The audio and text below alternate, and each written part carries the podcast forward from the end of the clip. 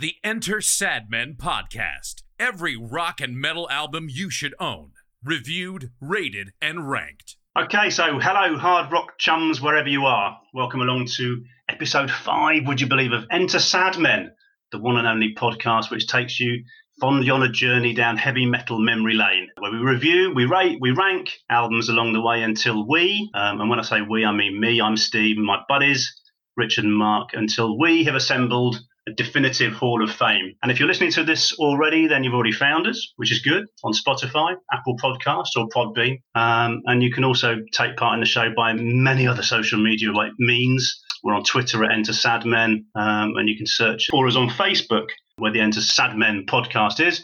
And we also have our own wonderful website, which is um, entersadmen.co.uk, where you'll find the Hall of Fame evolving in front of your eyes. And there's plenty of space there for comments on each episode. And we do want to hear your views on everything we're wittering on about, because let's get the conversation going. I know you won't agree with everything that Mark and Rich say. You'll probably agree with everything I say, and that's fine. And we want to hear about it. The boys can deal with that. So anyway, so this is episode five. As I say, we've um, we're four down, four good uns down so far. And Mark, talk us through what happened in four, and talk us through what's going to happen in five. Episode four was calling cards, wasn't it? It was debut albums, and uh, we had an eclectic mix. Uh, we went from 1973 with pronounced Lynyrd Skynyrd all the way through, all the way through the hair-raising, super bouffanted, hairspray laden 1980s with Ratt out of the cellar, before finally ending in a screaming heap with Rage Against the Machine uh, from 1992. So it was a, a really interesting and diverse diverse show last week. And interestingly enough, Ratt emerged, I think, as, um, as the top dog or the top rodent in uh, in last week's pick. Um, but there was an awful lot to be admired. But uh, the the thing is that the last four, the first four episodes, have been testosterone heavy, haven't they? Let's be honest, testosterone heavy. Um, so we thought we'd go for a change this week, didn't we, Rich?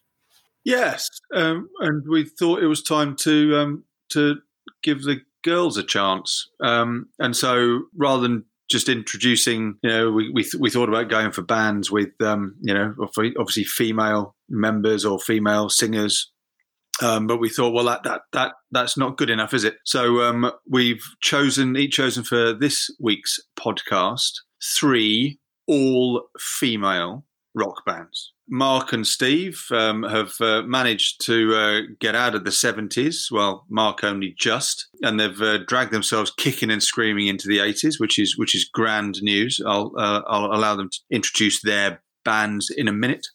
Um, and I, have managed to um, uh, stick in the 90s, actually. Um, and I've uh, uncovered a gem, but more about that um, in a minute. Uh, Mark, Steve, uh, you know, introduce uh, who you've selected for this week's podcast. Mark first. Uh, well, since it's chronologically precedent, I suppose I might as well do that. I suppose, like you guys, I toyed briefly with the Runaways. I mean, who wouldn't want to toy briefly with the Runaways?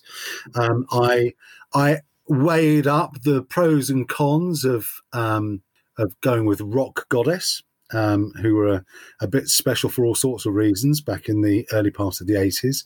Um, I considered Heart until I realised that, of course, Heart were not an all female band. Um, so eventually, I thought, well, do you know what? We haven't done the new wave of British heavy metal, and it seemed to me that that was a, the stars aligned perfectly to welcome in the London Girls of Girlschool and Demolition. So that was my choice from 1980. Steve? Well, yeah, and congratulations to you for um, falling into the double entendre or innuendo trap straight straight away with uh, with your Runaways crack. But um, yeah, who wouldn't toy with them? Anyway, having burned a hole in the ozone layer with my hairspray last week with Ratt, I'm sticking firmly in that era, going for Vixen who kind of not quite standalone, but they were um, well. The fact that they were called the female Bon Jovi, and amongst other high praise, is um, tells you all you need to know. I look forward to um, guiding you through um, the joys of them and their debut album. And it's a fair old while since I heard it. Remember, I absolutely adored it at the time. Yeah, it's good. Rich, Yeah, so you guys had chosen your two first, your two bands, and um, yeah, like Mark, I looked at the Runaways, I looked at uh, Rock Goddess, um, and I thought, well, it, it's um, how many all-girl rock and metal bands have there been? And you know, and not that many.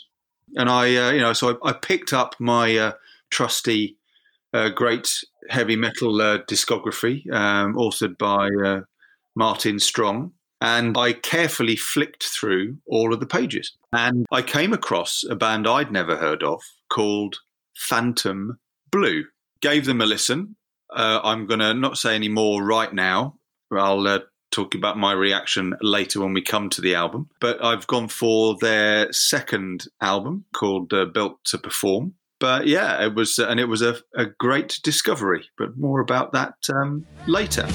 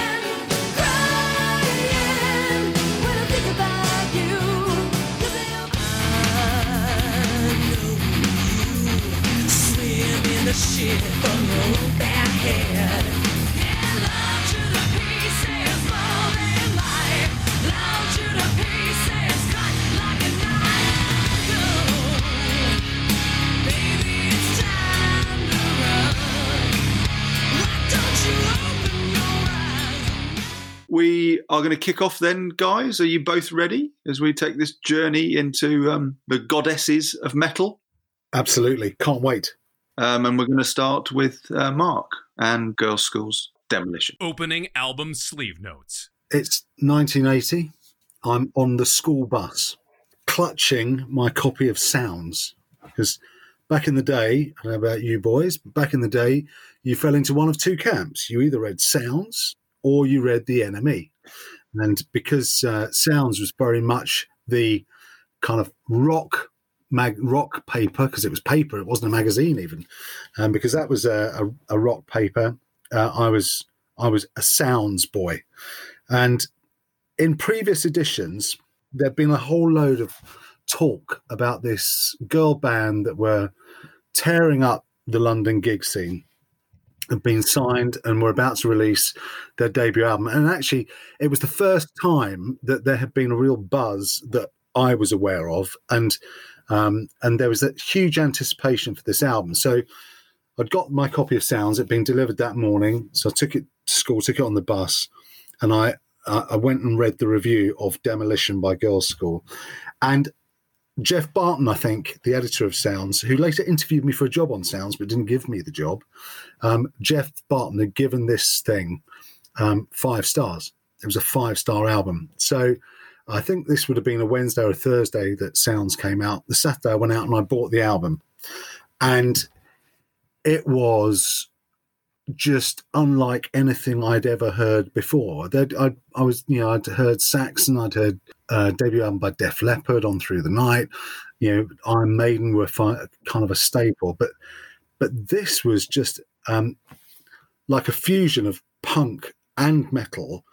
Um, and it was a completely different sound. And actually, later on, when their relationship with Motorhead became really established, it was so obvious that those two bands were going to uh, align because they had such uh, a shared sort of um, musical direction, I suppose. Motorhead were faster and louder in all sorts of ways, but Girlschool were were they were the equivalent, the female equivalent of of Motorhead, and um, but with with huge melodies and and you know soaring riffs and you know all the rest of it. So yeah, I think they were the right band for me to bring to this party. So how did you two get on with them?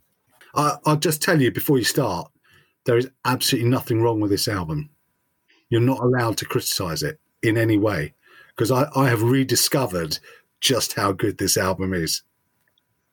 Okay, can I um let me tell you a story. About a year or two ago, I was reading a review of a um of a Bob Seger track, We've Got Tonight. This is a couple of years ago. This bloke had written a paean to We've Got Tonight. If it was 10,000 words, I'm underestimating it. He'd put his heart and soul into this review of this song, which is a lovely song, as we all know. It's a good song. He'd spent days, weeks, months nurturing this piece, crafting this beautiful piece for everyone to read on his views on We've Got Tonight by Bob Seger. No stone left unturned in his appraisal, good or bad, and I can't honestly remember, but he'd put the hours in on this piece. He hits send, this thing goes onto a page on the internet, and he can't wait to see this massive piece reviewed by the world over. All he gets is one comment, and part of me died. Part of me died with him when he got this one comment because all it says was, "You've probably overthought this," and I thought, this man, this man has sweated blood and tears on his views, crafting this magnificent piece on a single song, and all he's got is a four-word rebuff and a winking emoji, and I thought. And I thought of that when I thought of this for very different reasons. Because I thought, you know, the one thing you can't do with Girlschool and Demolition is overthink it. You cannot overthink this album, and that's and I'm not being um and I'm not being un, unkind in any way, shape, or form, but it runs through every track. It's and there may be variations on this. It's riff, verse, chorus, verse, chorus, some kind of solo bridge, possibly both, out, and you just think, you know what, this is um this is a this is a fifth form band. That's, that's year eleven to today's kids. Um, given a record contract and said, "Go on, go and do ten tracks, go make some noise," and um, and they came up with this. And and as I say, none of this is a criticism. I'm saying this out of utter affection for what I think is a fantastic piece of work. It's very infectious, uh, not in an Ebola way, in a very good way. It's it's and um, it's just it's it's an album that really kind of passed me by, and you can see and yeah, it's it's really seriously you can see why Motorhead loved them. It's very punky. It's there's elements in the singing which is almost Debbie Harry, and you kind of get that. Um, there's there's boys, I loved it. I was really really impressed, really impressed.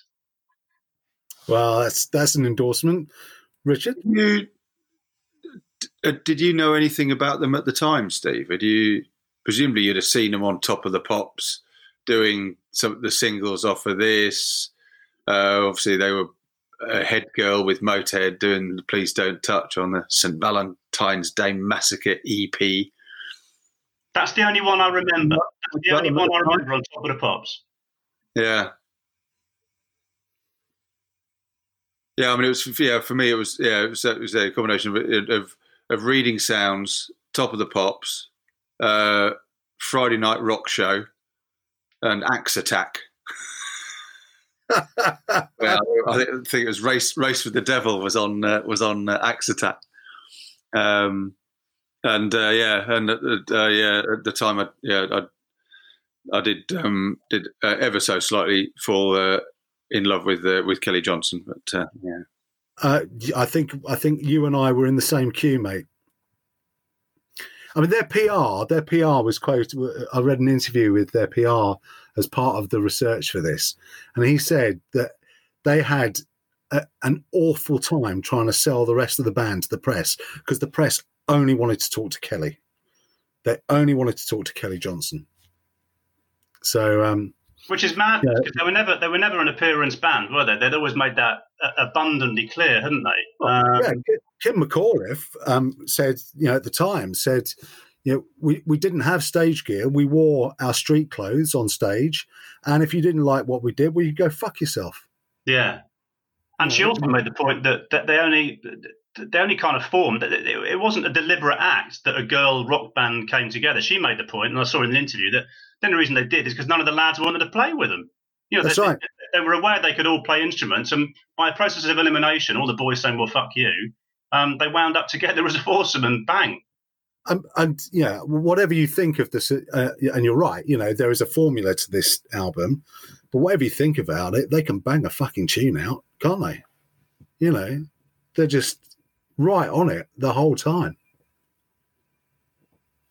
Yeah, I So think that- and the way the album starts, I mean, I, I mean, Demolition Boys is just such a brilliant, brilliant track. Um, and it, again, uh, it, it was we, we, we talked about statement tracks last week, didn't we? Um, and I I think it's a it's a great, great opener that just represents. Look, this is us. if you don't like it, sod off. Yeah, yeah, precisely. That's exactly what it. That's exactly what it is. And uh, and what I love about this album is you can you can hear the transition between punk and metal. Um, because there's so much of it that's really punky. And you're right, Steve. You know, there's a lot of Debbie Harry in this. There's a lot of pretenders in this. Um, you know, there are a lot of influences that you can hear throughout this album, but all done with these big choruses and big riffs and big hook lines.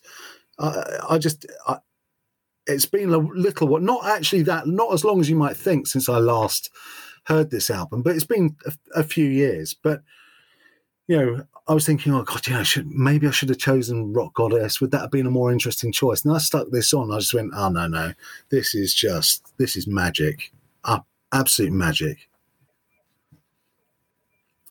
Um, It's really not bad for a not bad at all for a first album, is it? Well, I think they were quite lucky as well, weren't they? They they had a decent producer in the studio with them as well. You know, Vic Maile had um, uh, was went off and produced. Um, I mean, the next job he took on was Ace of Spades. After this, um, followed quite quickly by No Sleep Till Hammersmith. Um, so he, yeah, he he'd been around. And uh, do you see the interview? I, I don't know whether you came across this during the last week. Um, a quote from Lemmy, who said. I- I'm paraphrasing. Apart from the last bit, I'm paraphrasing. Apart from the last, I'll paraphrase the whole lot if I was you. yeah. I, I know. Have you seen it? this so, so Lemmy says, thing about Vic was he understood rock and roll. He just let the band do what they wanted to do, and he he he was just like us, really. So basically, he was a cunt. so that's bringing endorsement from Lemmy, I would say. Yeah, I know. So- Kim McAuliffe gave the impression that um, that they were slightly wary of Vic Maile when they all started. I, I don't quite know what. I, I don't know enough about the bloke to understand it, but um, his certainly his track record's pretty impressive, isn't it? I mean, he's he's. I mean, I know he died young. He produced a hell of a lot of decent bands and um, decent albums. So um, you know, he was obviously the right man for the job, and they obviously warmed to him eventually because because there's a real sense of I don't know. There's just a sense of sort of fun and camaraderie, and just and it's, it's just a sort of good time album, isn't it? So you wouldn't do that if the producer wasn't in on it as well. Well, no, you wouldn't. And w- the other thing I like about this album is there is not a ballad in sight.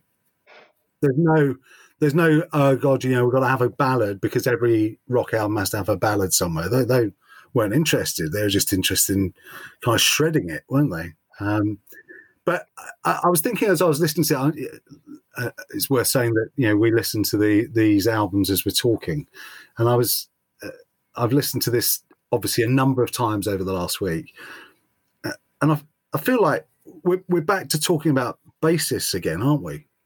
Because the, the role that Enid Williams plays in this, apart from providing vocals on most of it, the bass line throughout all of this is is absolutely stonking.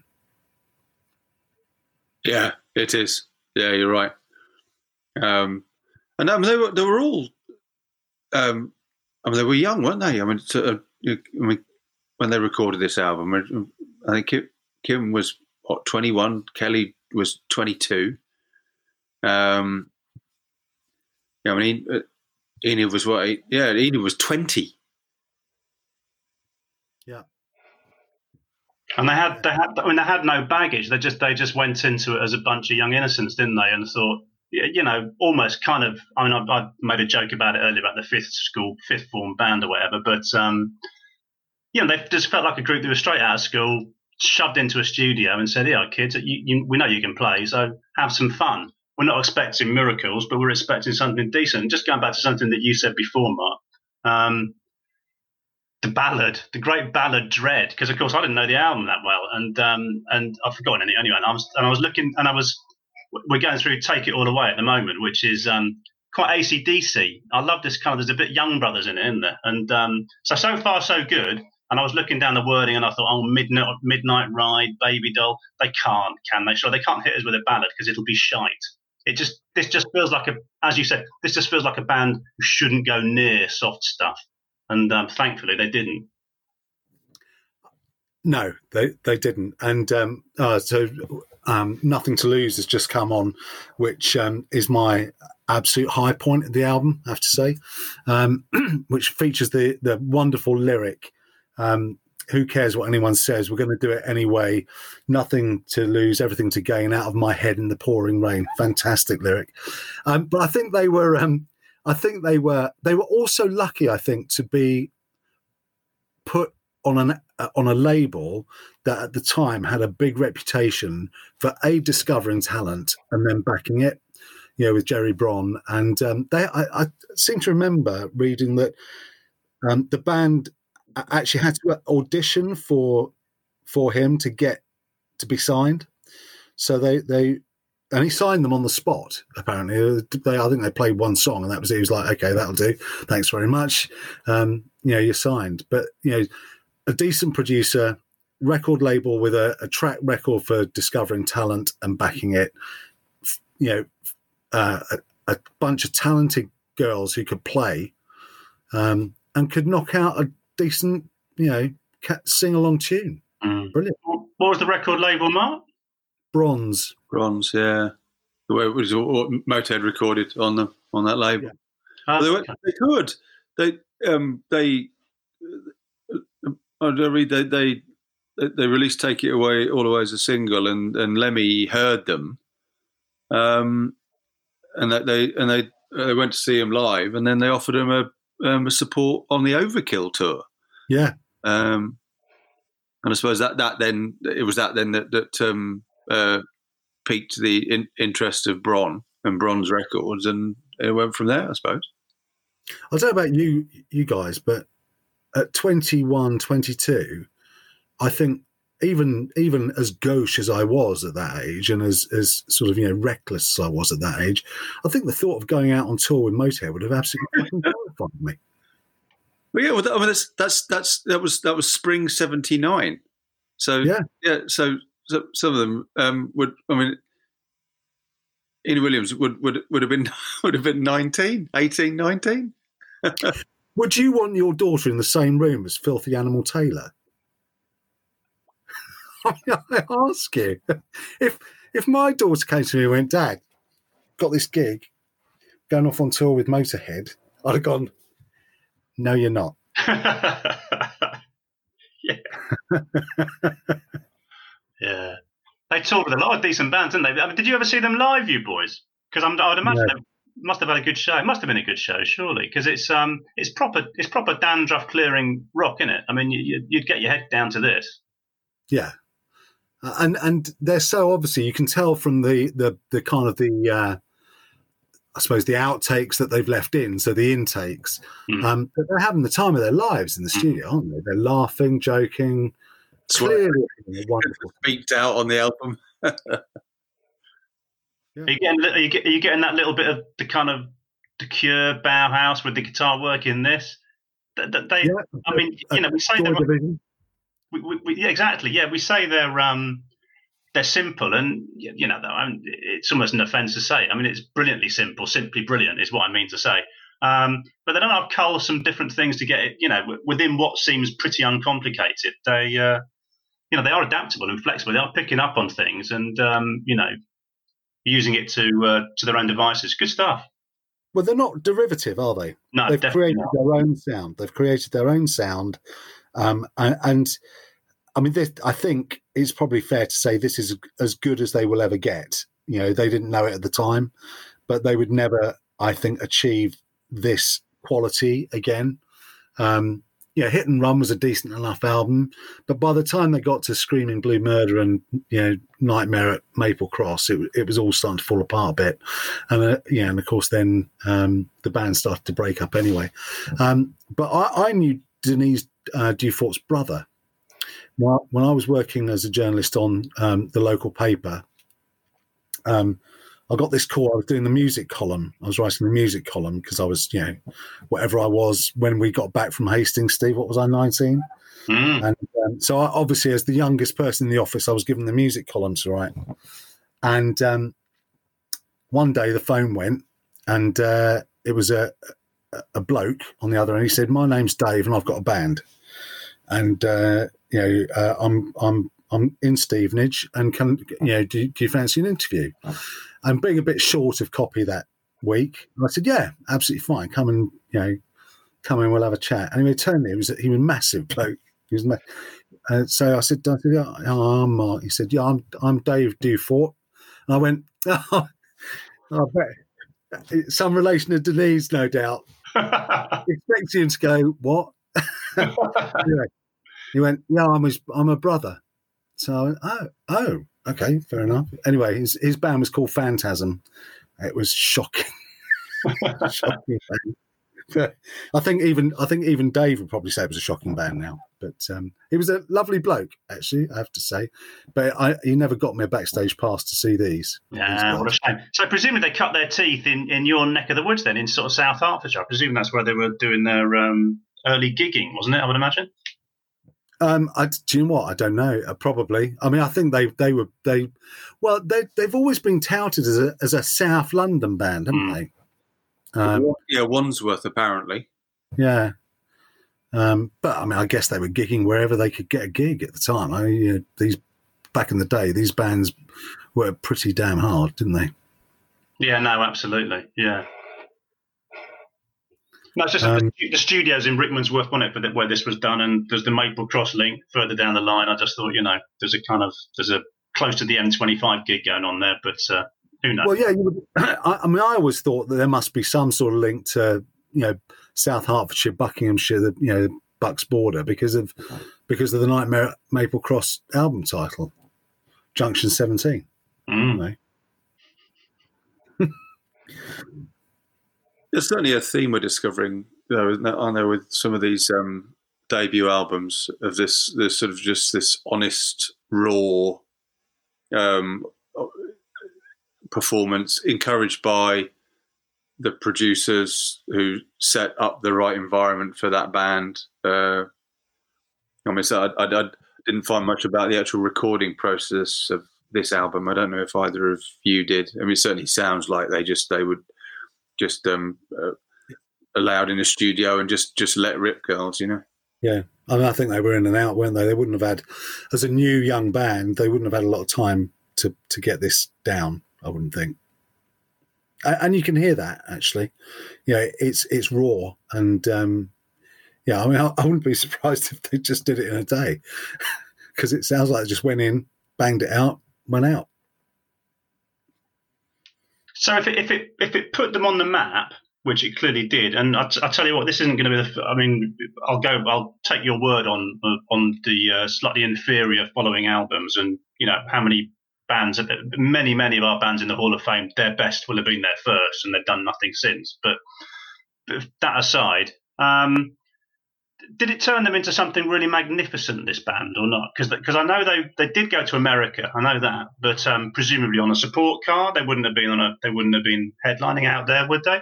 Um, but all I remember, I just remembered vaguely, and Rich, you, you alluded to it earlier, you know, them being on top of the pops with Lemmy, and that was to most of us who weren't, you know, sounds readers.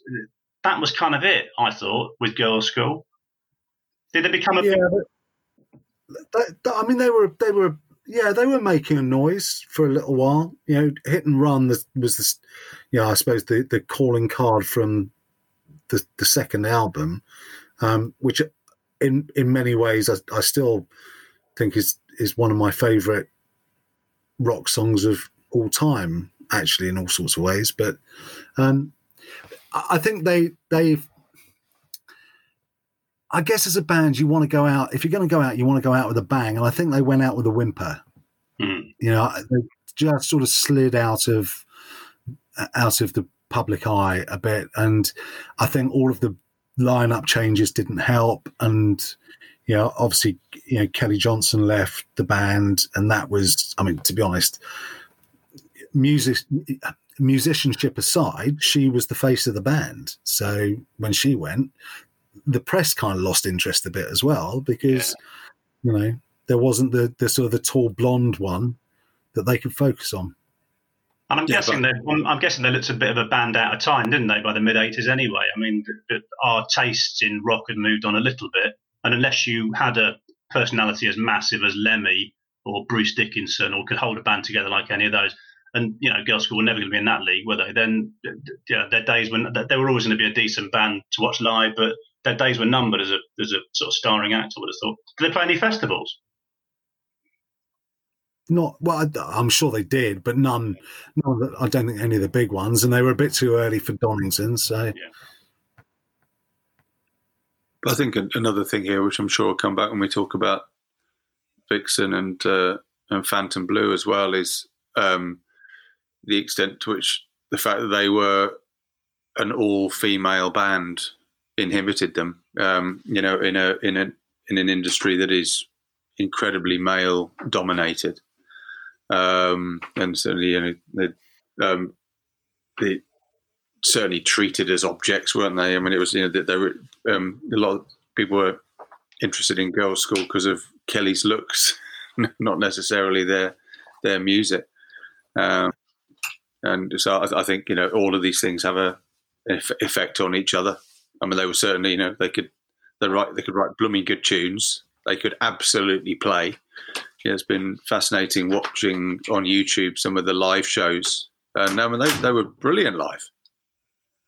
yeah, yeah, they were. Um, yeah, from what I've seen, I didn't see them, uh, you know, in in person, but you see the footage, and you know they're they go mad for them, don't they? The audience. I mean, they had a hugely loyal following as well. Yeah. You know, a, a following that was you know kind of walk over broken glass for them in all sorts of ways. Um, you were just listening to Emergency. Have you? Did you? Um, have you guys listen to um, Motorhead and Girlschool covering each other's songs? So um, Yeah, yeah. Well, well, I did. I I had the um, I had the St Valentine's Day Massacre EP. Of course. Um, Any oh, yeah, um, so what? What? Oh comes what? Um, what did um, what what what? what oh, comes has gone from there. What what what song did Girlschool cover on? Bomber, Bomb, uh, bomber. And, you know, Denise Dufort has has to be a pretty good drummer yeah. to pull that off. And can you remember why she was playing the drums? Because uh, Phil had broken his neck, hadn't he? Yeah, falling down stairs. Yeah, That's right. probably whilst after too much special brew. Yeah. Um, Mm. Yeah, and he he uh, so he, and he, he appears on the front cover of that EP with a neck brace on. That, I was going to say, I'm sure he, I'm sure on the front cover he's got a, he's got a neck brace. That's right. Yeah, and uh, yeah, I mean to be honest, and Lemmy on the front of that is is slightly more terrifying than Marlon Brando. Yeah, and the, big- the big coat with the gun, isn't he? Uh, Yeah, and and the and the and the big, you know, the big hat. Um, yes, it's a fearsome character. But um, interestingly, I thought um, Girlschool did a fabulous job of Bomber in a way that Motorhead, I think, didn't do a great job of Emergency. They, they did it differently, didn't they? Apparently, I mean, it Yeah. wasn't it wasn't standard Motorhead. I've just been reading a, a critical review, and not the one I'm aware of, and it says um, talking about St Valentine's Day Massacre. It says um, it's from All Music. This glorious artifact documents one of the most peculiar detours in Motorhead's uniformly pedal to the metal career. But I get, I get the impression that they'd have walked over broken glass for this for these girls. That, that they really took took them under their wing. I mean, Lemmy says he had an affair, a small affair, doesn't he? He said he had a small affair with I don't know, I forget it was probably Kelly, presumably. But um, yeah, he always made that point. But they obviously had a real soft spot for each other. Yeah, I think they did. I think I think well, I think Lemmy saw um, saw a a talented band that could probably quite use a, a little bit of Motorhead's influence, actually. Yeah. Um, Well, I'm sure he finessed a load of stuff for him. He'd really like their attitude as well because their their their you know their, their fuck you attitude um, was I, mean, I, th- I think re- really really admirable. They they just uh, they did what they wanted to do, dressed they wanted to dress, play what they Mm. wanted to play. Hmm. um, they reacted when you know, at least in these early days, trying to be pigeonholed into yeah, a, a, a particular box. Well, I mean, that, they were no Barbies, but then Motorhead were no Kens, were they? So it kind of worked. But you know what I mean, and um, and and the, but the, and the music they played of all the girl bands were, um, as you've already mentioned, the Perry, and there weren't that many around. Um, what they played was right up Lemmy Street, wasn't it? It was exactly the kind of music he would tolerate. Yeah, yeah, totally. Um, and I'm just listening to Baby Doll now, and, and if this isn't if this isn't a kind of a punk hangover, nothing is. You know, but it's got that. It's got this awesome sort of chugging rock riff going through it as well. It's just brilliant. You know, I, I absolutely love this album. So come on then, let's talk about highs and lows. Um, come on, Steve, start with you. Yeah. High? Okay. Well, um, the, the, my high was um, was not for sale.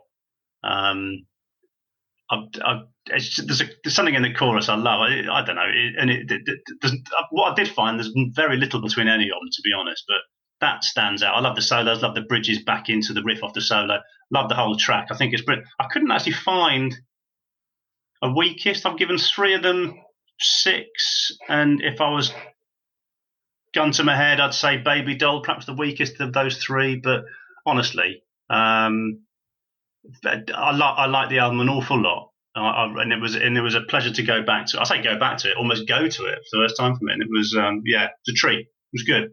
Richard, Yeah, uh, uh, high points for me. Um, Demolition Boys. Uh, I just think it's a absolutely colossal track. Um, and what also for me, what was interesting, even though it's a cover, is "Race with the Devil." Um, I- I've I've heard so many times, but again, in these um, these weeks that we're listening to these albums uh, and and properly afresh, um, what a fantastic cover it is! What a fantastic song! Um, so I think, yeah, I, I really enjoyed listening to that uh, properly again. Yeah, again, it, it's I, I agree with you. I, I think it's a it's a very very consistent album. Yeah, if I had to choose one, yeah, maybe maybe Baby Doll as well. Um, I mean, it's interesting that they chose, you know, they chose this as a, a Baby Doll as a live track. Um, where so I think it in part yeah, the, the live recording wasn't brilliant, and uh, I would have really been really interested in hearing a, a stu- proper studio produced version of it because I think that the song's a bit weaker for for the, the, the live production. I guess they wanted to show that these perhaps these girls can play live, um, but yeah, I, I, um, yeah, it, it, yeah. Steve's point: no ballads. It just keeps going and going and going, um, and then um, and you know finishes with with deadline which is is a nice sign off Yeah. two fingers yeah. Yes, exactly. Yeah. So for my part, um, nothing to lose it has always been my favourite track on this album since, since the day I bought it. So that was never going to change. Um, and I, I'm inter- I, I'm I'm surprised that you two think Baby Doll is the weakest, weaker or weakest of them. Um, uh, don't it's all relative, my friend. It's all relative. Absolutely, I'm not not taking issue with it. I just think it's interesting because I think it's one of the stronger tracks on the album. But um, so, uh, if I had to pick one, um, given my earlier caveats, there's nothing bad on this album. uh, then I, I would probably go with Midnight Ride. But all in all, I think you know, as a a young band heading out in 1980, that's a hell of an album. yeah great choice i re- really really enjoyed listening to it Right. So next up, we're heading eight years down the line. to 1988 and the hairspray heaven that is Vixen. Opening album sleeve notes. Okay, so from the early 80s, we're going to go to the late 80s with uh, Vixen and their eponymously titled debut album, 1988. Now, Mark's just taken us on a journey back to with a strictly no nonsense metal with Girlschool. So now's probably the right time, I think, to ask why it took until 1988 for the world of hard rock to finally cough up a female glam act, quite like Vixen. We think of we think of successful all female bands, obviously from the mid 70s onwards. Um, there've been a stack of important females in music, obviously. We can all name the great names from, you know, Baez, Joplin, Mitchell, and whatever. And you brought up um, the Runaways in the mid 70s, who I think were kind of they were seen as as pioneers, weren't they? And and and they spawned, if that's the right word, which it probably isn't. Um, you know, the likes of Lita Ford and Joan Jett, um, and punk and punk embraced it. There were fem- female bands like the Slits and the Raincoats, um, and then of course we had the Bangles and the Go Go's. And so I know you mentioned Richard, there haven't been that many, but th- there's been a few. But you thought if there was one kind of metal scene that would have been chock a block with female bands, it would have been hair metal. And I just don't get. I mean, in short, blokes can look drop dead gorgeous in spandex, shoulder pads, and when caked in mascara, um, and that seemed to be the recipe for so many, you know, wannabe glam acts. So, you know, where were the girls in all this? Um, which goes back to a, a far deeper question about um, metal being a man's world, and has been for far too long. We know that. I'm sure you could write a thesis on it, and I'm sure people have. I've no intention of. Um, but anyway, so the, the point is that brings me to Vixen, who, you know, I happened upon pretty much at the time of this album being released. Um, they're from Minnesota, but moved to LA. The brainchild of the wonderful Jan Kuhnemund, um, the late and wonderful Jan Kuhnemund on guitar.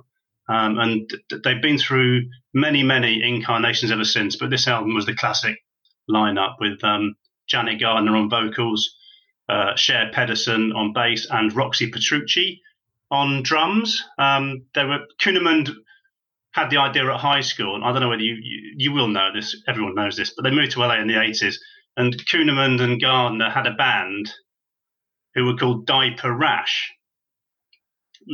I mean, it's an appalling name, isn't it? And they were actually in a low budget sex comedy called Hardbodies. I kid you not. I've not That's seen fine. it, but I will go and look. Just are you- is anyone seen it? Anyone know? No, not even in the interest of research. No. No, well, I might just have to do that belatedly, perhaps late at night. Um, and they played. Um, I, I, I gather they played six songs on Hardbodies. No idea what it's like. But anyway, so then, so there were the two of them, Gardner and Kuhnemund, and then um, the drummer Roxy Petrucci. Roxy Petrucci. She was the one I really fancied because you have to fancy one, don't you, more than the rest with all female bands. That's the given. And Roxy was mine. That was her real name as well, which is even better. Um, she came next. She'd been with Madam X. Um, and then the three of them, Gardner, Kuhnemund, and Petrucci, and the original bass player, I forget the name of, sent off a demo to EMI, signed by EMI in 87. Um, by then, Share Pedersen had turned up, taken on bass duties. Classic lined up formed. Um, and this album emerged, and it was a huge deal, spawning two massive top 30 singles. We just heard the first of them there, Edge of a Broken Heart. Um, the other one was Crying, which is the third track. Um, they were favourites back then, those two tracks. They still are now.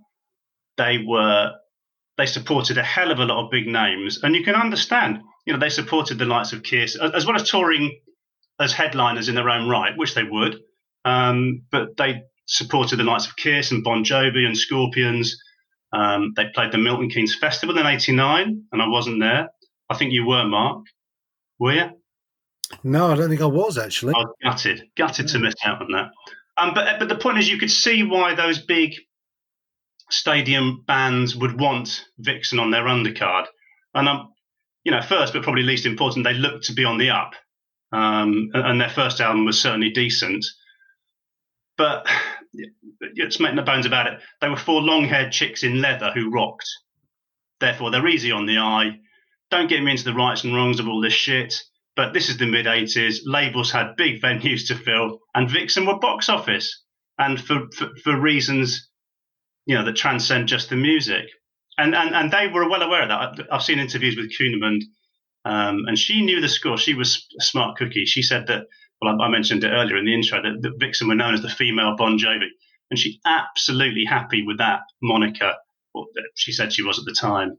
Um, and again, I get the impression from reading interviews with all the girls at the time um, that they were absolutely having the time of their lives. And I think you get a sense of that in the album. Um, when I when I went back to, I mean, I've not played it for probably about ooh, 10, 15 years. Um, just because, as ever with most things glam, you just kind of wear out of it after a while, don't you? It's it's of a time far more than a lot of other um, genres. Um, but I've come back to it almost with a sort of sense of trepidation. You know, would it be uh, would it be as good as I remember it?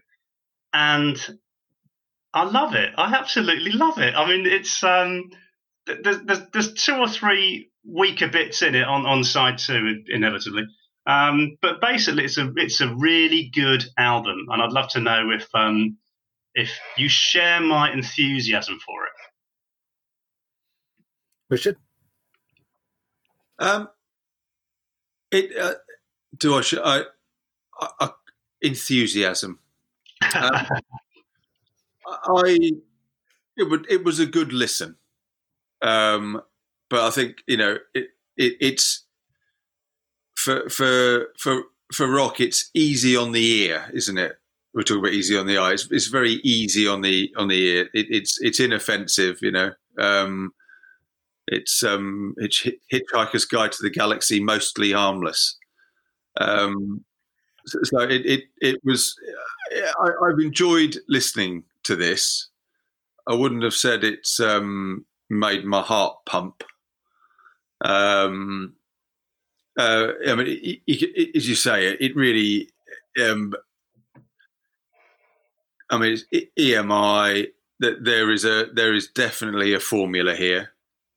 Um, you know, I didn't realise. I mean, you know, so you know, Ri- Richard Marx um, and Fee Waybill of the Tubes co-wrote um, "Edge of a Broken Heart," and if you look down the songwriting credits on the album, it's I mean, obviously the, the, the, the girls do appear in a number of songs, but lots of lots of writers. So this is this album has been you know has created and curated, hasn't it?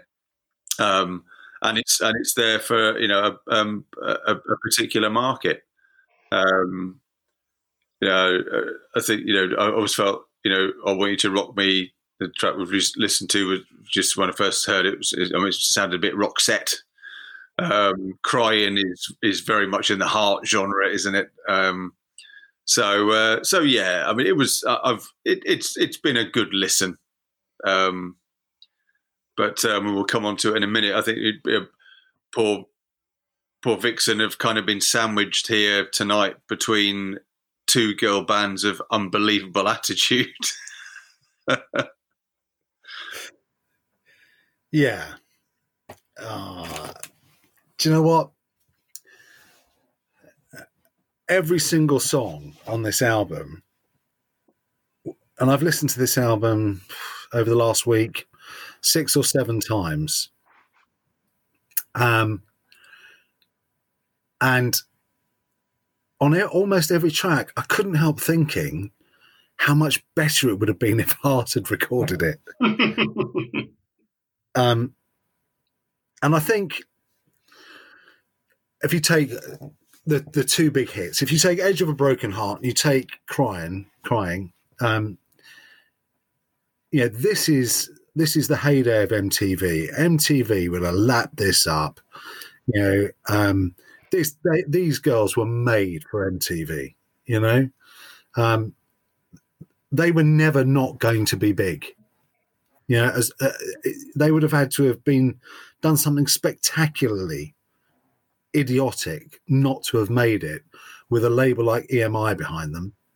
Um, and, and ignore their yeah, and I'm not just talking about you know the fact they're women and yeah, and that, that whole kind of misogynistic kind of argument or debate that we could go off and have but won't because actually it's for whether it's right or wrong. Yeah, it's it's it's a slightly tedious thing to do on a show like this, but but I think um, I I think there are all sorts of problems with this album. One of which is I think there are too many people involved in it. Actually, they they don't actually establish their own sound, uh, and I think part of that is because either by design or through lack of ability, they've not been allowed to write their own material. And I suspect all of these songwriting credits are EMI buying in hit makers to write for them because because as a commodity, Vixen Vixen were going to make them a lot of money, so they needed them to to to succeed. Um, and and I actually think this album doesn't do justice to their ability. Actually, I, I really struggled to like it in all sorts of ways.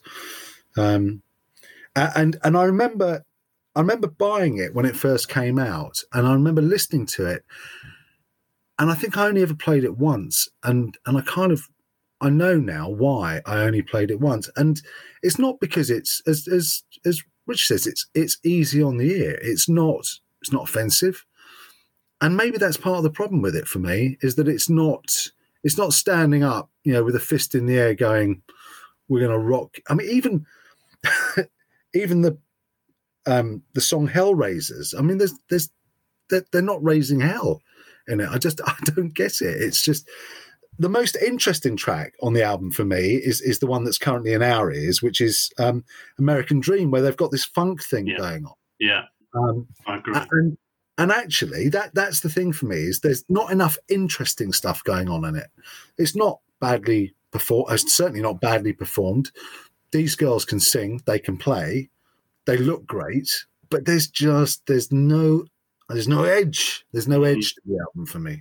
Well, okay. Right. Four things. Four things. Actually, it won't be four because I'll forget them as I go through them. But the first thing, because I can remember that, we, liked we liked inoffensive glam metal back in the day. I can't believe you played this so little. I take you back to look what the cat dragged in, for example. I mean, it's not it's not cutting edge, but but we played that over and over and over again. There's many many bands like um like Poison who are like Vixen, you know, but just bands who looked the part, played just solid rock music of that genre, and and so, so why did so why did we like Great White, Warrant, Poison far more than, than Vixen? So it's interesting that you mentioned Warrant. Okay, Dirty, Rotten, Filthy, Stinking Rich, which everybody thinks is a great album, and it's not actually. It's not a very good album at all, as I'm sure we will discover at some point over the next 26 years as we go through this process. a lot of these albums that we love, we love because because of the look, because of Well, what they they had stood that. Yeah, yeah, yeah. No, absolutely, they- they had that. I I think my I, I'm not trying to be critical of them as a band. In fact, I think they're a really, really good band that haven't been allowed to be a band. Yeah, I heard, I heard, I heard, I heard you say that, and that was my second or third or fourth point. I can't remember which, but I agree with you entirely. That the music, if you look at their musicianship and going back in time, long before the band were formed, and some of the stuff they were doing, excuse me, they're all talented girls. You know, they, they they're all really talented girls, but with the full might of EMI behind them, they weren't allowed to be themselves. They weren't. That EMI were always going to say, right, we've got some great songwriters out here, uh, the likes of Richard Marx and Jeff Paris. Um, we know Jeff Paris from Y&T, of course, don't we? He wrote some songs for Y&T. I mean, top-notch before top-notch writers. And Richard, you made the point that the girls, you know, thumbprints are on a few of these tracks. That's right, they are. But that's all. You know, it, it's kind of it's not their album in terms of, in terms of writing credits. But having said that again, Roxy Petrucci said, you know, great songs are great songs. I'm quoting her directly. Great songs are great songs, regardless of who writes them. We took that song and owned it. She was talking about um, crying. She could have been talking about Edge of a Broken Heart. She could have been talking about any of them. They didn't seem to mind. They knew the game, and I guess possibly they thought that with this out the way and with you know careers made or in the process of being made, and it was with you know two top thirty hits and big box office numbers, you know that they were a big deal. That they might get a bit more license to do some stuff later on, but they did the one, they did the album next, rev it up, and that was it, really. you know, and then they were gone to come back again about seventeen more times, but they were basically gone. So but I think that's that's my issue with the album is that is that they've not been allowed to be a band. You know, I'm just while you were talking, I was looking on at the produ- production credits, and there are four producers on this album. mm, Now, now, the role of a producer, I think, if you look at someone like Bob Rock or Mutt Lange or um, or Bruce Fairbairn or you know Max Norman, all of those great Martin Birch, all of those great rock producers, their job is to squeeze a sound out of the band, to squeeze that band's personality onto an eight track or sixteen track, and deliver a product that is definitive and distinctive. And there have been four people involved in trying to do that for this band, and I think they suffer for it. I actually think Rev It Up is a better album. do you? Yes, Yeah. Yeah, this I is do. painting by numbers, isn't it? it is. It's it's done to a full. The Vixen are the One Direction of their generation. Yeah. Yeah. You know that they've been manipulated and formed and molded and told what to do, told what to wear, told how to wear their hair. You know, almost told. Yeah, almost actually told what chords to play and in what order, despite the fact that they are Mhm. capable and accomplished musicians in their own right. And I think, I think in trying to to deliver or to create a successful product, EMI have missed the point with this band. Yeah, and you feel that you feel that pain more when you hear. Um, I mean, we're listening to "Desperate" at the moment, which is a lovely track, and again, again it's got another. It's got a lovely Kuhnemund solo in it. She was just a brilliant guitar. She had a lovely tone, a really lovely tone, a great feel for the instrument. She knew how to play it. And um, in any other band, um, she'd have been getting five minute solos, you know, because that's how good she was and could have been. But clearly, that wasn't the formula that was No. required for this. and, And, and, and you know, just for a sense of perspective, this is not a bad album. You know, I'm not saying it's a bad album. I'm saying it's it's not as good as it could have been if they'd been allowed to do what they're capable of doing. Rich is the ringmaster here. It's Yeah, but again, I, I think for me it comes back to if EMI hadn't guided it this way, would it have been as successful as it as it was? As Steve's, you know, Steve was saying that the, the there's quite a you know a, a vacuum in the mid '80s in terms of all girl bands, and uh, know, obviously. Big loved doing this and, and all the success that it had for them. So that I guess they were happy. EMI were happy because of the uh, because of the sales. There's us being purists, I suppose, about them, you know, not being allowed to really sing and, and, and, and be themselves. But then would it have been successful if they had been? Well, and that- that's that's an absolutely valid point. But of course, the beauty of what we're doing here tonight is that we don't have to judge the. We're not here to to rate their commercial No. appeal. We're here to rate the album, and Mm. this is not the album that I think they would have delivered, could have delivered musically if they'd been left to, to do what they can do. Because yeah, Yeah. yeah, the, You know- the, the irony being, then when money talks, they're very proud of it. And when, whenever you see, whenever you hear them interview, they've got nothing but affection for it. Especially, and, and they always, they all re- seem to sort of refer to or defer to um, "Edge of a Broken Heart," and you, you, you rarely get. I mean, obviously, Jan's no longer with us, and that's desperately sad.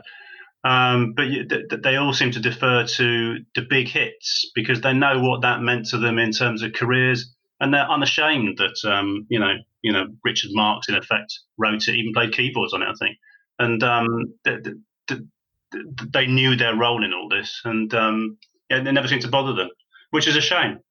faced with the same choices, I'd have probably done the same thing they did. Yeah, and I think I would, Yeah, I, I- yeah. and I think I would I would probably look back on an album that made me millions with a lot of affection. Oh, and hell, they lived the life. If they're touring, you know, regardless of headline tours, and they certainly didn't, but, you know, supporting the likes of Kiss and the Scorpions and Deep Purple and Bon Jovi, you know, traveling the world, they look lovely. Yeah, they look lovely. You know, I mean, let's, let, let's not, let's not, let's call it out as it is. They look lovely. And, you know, that they had a lot going for them. And I mean, in terms of the albums. Um, and then, then I think they, they broke up and they reformed and played a load of uh, you know played a load of shows. sort of late nineties, uh, early two thousands. So they obviously still enjoyed. I mean, different lineups and stuff, but definitely still enjoyed make, playing music together, didn't they? And you see pictures and videos of them in, in concert. I mean, not too many years ago. So you know, twenty. Couple of, couple of years, eight, eight, 2018. Um, Mm. Still great big smiles, having a great big laugh on stage. Yeah, and still playing, and still playing their instruments, and still looking good. Although, if you want, um, I've got this from Wikipedia, but if you want the extent of how rock and roll they were, they really were. Share Pedersen, as she was, Ross as she is now, has published a book of knitting designs. How about that? So um, that's really that's really not very rock and roll, is it? looking i mean i was looking at the other albums that were released in 1988 and you know there's there's some pretty heavyweight albums. You know seventh son of a seventh son iron maiden i think um uh, operation mindcrime was released in 88 there are lots of big albums that came out in the same year. So you know they've they're, they're punching with the big boys on this album commercially you know, fighting for for uh, you know space on the record racks as that it would have been then, you know, pre pre CD or post CD, but you know, still at the beginning of of that. So yeah, I mean, the, I'm not. Maybe I'm being overly critical, but I just that it's not.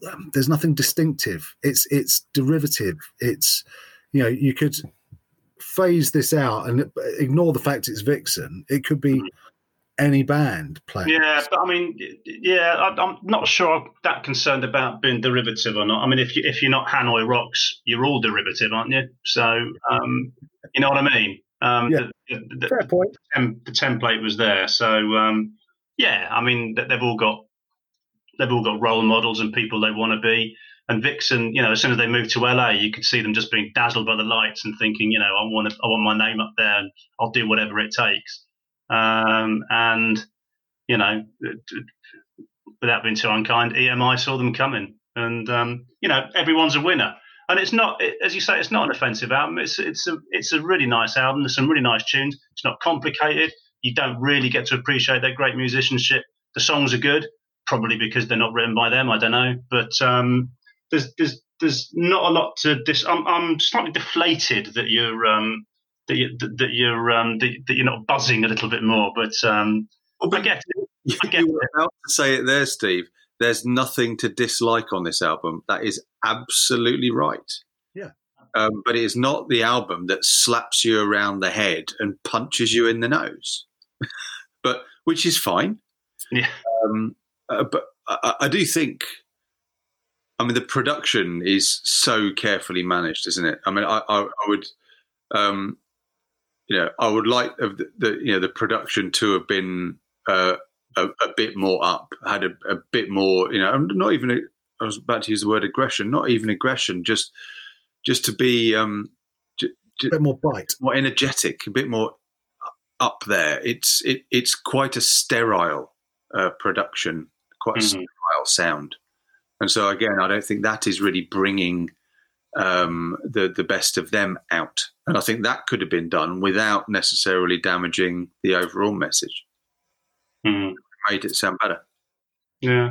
I, I, th- I think that pretty much kind of dovetails with, with what I'm saying about it. In that, um, I think these girls do the very best they can with what is put in front of them, Mm. And Sorry, I've, I've just got a lovely image of being slapped around the face and punched in the nose by Roxy Petrucci, but I'll have to just go to bed with that one. That's fine. That's, that, that's for me. That's for me. um, so yeah, I just think it's it's it's one of those things where, you know, um, in a different set of circumstances, we might be talking about a better album but a less successful band. And if you're the band, you're going to go, "No, I'll take the success. Thank you very much indeed," because nobody's really going to remember that we were great musicians. Yeah. Yeah, it's true. know? Come on, in, Uh, boys. What you got? What you got? Give me your give me your highs and your lows. Okay, well, shall I start, and then we can we can kind of go go up from that. Yeah. Um, Yes. Yeah. Leave me to the leave me to last. so my my high well, let's start with the low point let's let's do the negative one finish on high um so uh the only below average song on this album, as far as I'm concerned, is unfortunately the second song in. So I want you to rock me. Mm. I- I just, it, it was. Uh, that's the other thing, actually. Just just to, to digress slightly, okay. You, I know the you know, or one knows that they didn't write this album because if you look at the lyrics, it's all about being used or being victims or people walking out on them, and you just go, for fuck's sake, grow up pair, girls. You know, up, girls. Toughen up. Yeah. because Girlschool will be there going, "Fuck you," you know, I'm going to go out and get drunk now. Um, but but there is an awful lot of victim in this, and Yeah, absolutely. um, and, and I think I struggle with that as well. So I hated. No, I didn't hate. I thought I want you to rock me was below standard, below average, because I just think it's. I, it just does nothing for women's for for for, for women on any co- any sort of level. Um, however, that that was the nadir. Um, my high point was the absolutely colossal crying, um, which I just think is, uh, I mean, it's just such. I, MTV would play that all year long. Absolutely brilliant track. Is it? Are you just taking the piss? Or No, no, Okay. I genuinely, I loved crying, brilliant. loved Yeah. it. Yeah. Okay. Rich? Yeah, that's a really good point Mark makes about um, uh, the um, the the mood of the um, a, a lot of the songs. It's you know that that yeah yeah crying and desperate and alone um, and uh, woe is me. Um, again, I think how much of that was to t- to tap into a, a market. As you say, if if blo- were blokes writing those songs for women to sing. it's just um anyway uh, yeah so for me um um the so the lower ones i think were yeah um probably waiting and i, I want you to rock me. Uh, for me um the high points i i really liked american dream. Um Mm. i thought it had a really really uh, good groove. Um, yeah, uh, I mean, it was, that one was written by this guy called John Butcher, who's a blues guitarist, and and so I, I immediately thought, okay, well that that that would explain the groove then. Um, and, uh, and Edge of a Broken Heart, it, it's um, again uh, as again statement song. Here, here you go. This is us. We're Yeah, Vixen. yeah. This is what Yeah. we're all about. It, uh, it. I mean, it, it. First track on the album. Was it the first single? Yes. Um, so you know, um, it, it uh, and it, it's it's it's a it's good. You know, well, I mean, it's, I mean, I, I'd say it's more. You know, getting over a lot of this is getting more to AOR as much as it is glam, isn't it? Yeah. Um, but yeah, it um, I it, I, it was a very pleasant listening experience. That's almost an insult. I don't. I don't like. I don't like my my choices being called pleasant. So fuck you. But anyway, side two is not as good as side one. How many times are we going to say that? How many are we going to do? Uh, one of our themed nights will have to be um, a decent side where side two is better than side one. It's just a novel. Well, it's no great surprise, I guess, because you know you'd want to go all guns blazing when you're early doors. I get all that, but anyway. So there's only the, the, the standout track on side two is is waiting, which is a little bit meaner and a little bit edgier, which is a little bit obviously, but relatively. Um, and it's written by the girls. It's written by Kuhnemund and Gardner as well. So credit to them for that. But the best tracks are on side one of that. There's no doubt. I love the two singles. I love Desperate, which I think is a really underrated track. But for me, um, American Dream gets my vote. And on that note, and I don't think we need to say any more, but I fancy that Aussie has got a challenger for bottom spot on the Hall of Fame. But we shall see. All will be revealed. So uh, two albums down. So Girlschool Demolition from 1980 and Steve's choice of Vixen from 1988. So next up, we're going to talk about the Joker in the pack. Phantom Blues built to perform. Opening album sleeve notes. So the my discovery of uh, Phantom Blue, um, I mean, uh, um, a band I had never heard of before. Um, Mark, Steve, is is that the case with both of you as well? Yep, never heard of them until a week ago. Yeah, so so I um as I said, I discovered these in um, leafing through Martin Strong's great metal discography. Um, uh, I'd, I'd- I'd gone through a few of the bands in there and, and gave them a listen. Um, uh, but then I came to these uh, these guys, girls, um, went on to uh, YouTube because they're not on Spotify. Um, stuck on their first album, um, uh, their self-titled uh, first album, um, and uh, yeah, I thought that was all right. Um, and then I stuck on uh, Built to Perform, their second album, and uh, promptly fell off my chair. Um, so more about the, the album in a minute, but uh, so they're they're um, yeah, so they they were they uh, they were formed uh, in uh, Los Angeles um, in 1987. They, um, I mean, the, core members were the guitarist, uh, guitarist Michelle Meldrum and uh, and Nicole Couch. Um, interestingly, Michelle Meldrum, I mean, I, an unbelievable guitarist. Um, I, I, I, I throw the gauntlet down um, to uh, identify of, you know, of, of this, you know, the period we're looking at, um, of a, a better um, female heavy rock, um, uh, hard, hard rock guitarist. She's absolutely unbelievable. Um, then they pulled in uh, drummer uh, Linda McDonald, um, and then found again an amazing uh, vocalist um, in uh, Gigi Hangach, um, who, my goodness, has got the most uh, amazing uh, and, and powerful voice. So yeah, so they, um, I mean, they, they they caught the eye of of, of uh, Don Dokken. Um, they um, were so they they tempted uh, to uh, to Geffen. Um, um, this was after their their, their, their, they released their, their first album, um, and um, and then at, at uh, it was at Geffen they um, uh, they they recorded this uh, this album built to perform. Interestingly, um, Marty Friedman of uh, of Megadeth was uh, was involved um, in in their early years. Uh, so again, I think there's some guitar influences there. Uh, and um, interestingly, we, we, we mentioned uh, Max Norman, um, you know, famous producer. Uh, I mean, I mean, what did he produce? Lizzie Borden, Y and T, and around this time, he was uh, producing, um, um, amongst others, uh, Megadeth's album. So he, he produced Countdown to Extinction in '92 and Youthanasia in '94, two of Megadeth's absolute finest, in my opinion.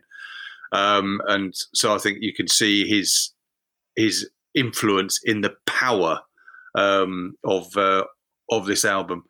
Um, we um, we're just getting on to to to, to track two, which um, which, is called uh, "Time to Run," which I think this was the track that made me fall off my chair.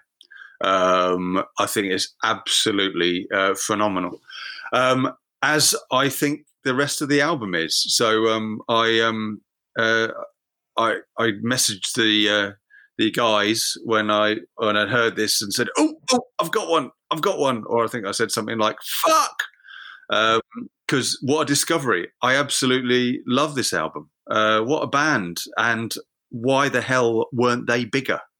Um, guys, what were your first impressions?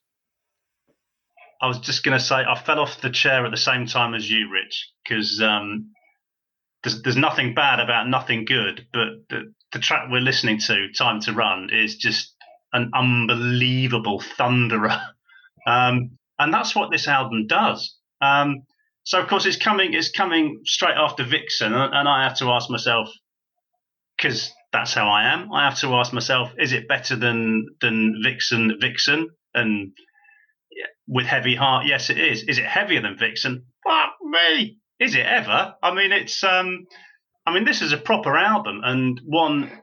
I mean, the, the phrase I thought of was just criminally underrated. Um, they'd been they'd, they'd been to Europe with this album on tour, and when you read reviews, um, and I read one or two, the, the, words that you see are smash, successful, you know, brilliant, crowds loved them and everything. So you think, well, wh- wh- where the hell have they been? You know, wh- why were they off our radar and the radar of an awful lot of other people as well? Because it's um, it's just um, it, it's a phenomenal album, and you, you brought up um, um, is it Michelle Meldrum, the guitarist? Yes. Yeah. Um, her her background's in speed and thrash, and and I mean, boy, can she play? Can she wield that axe?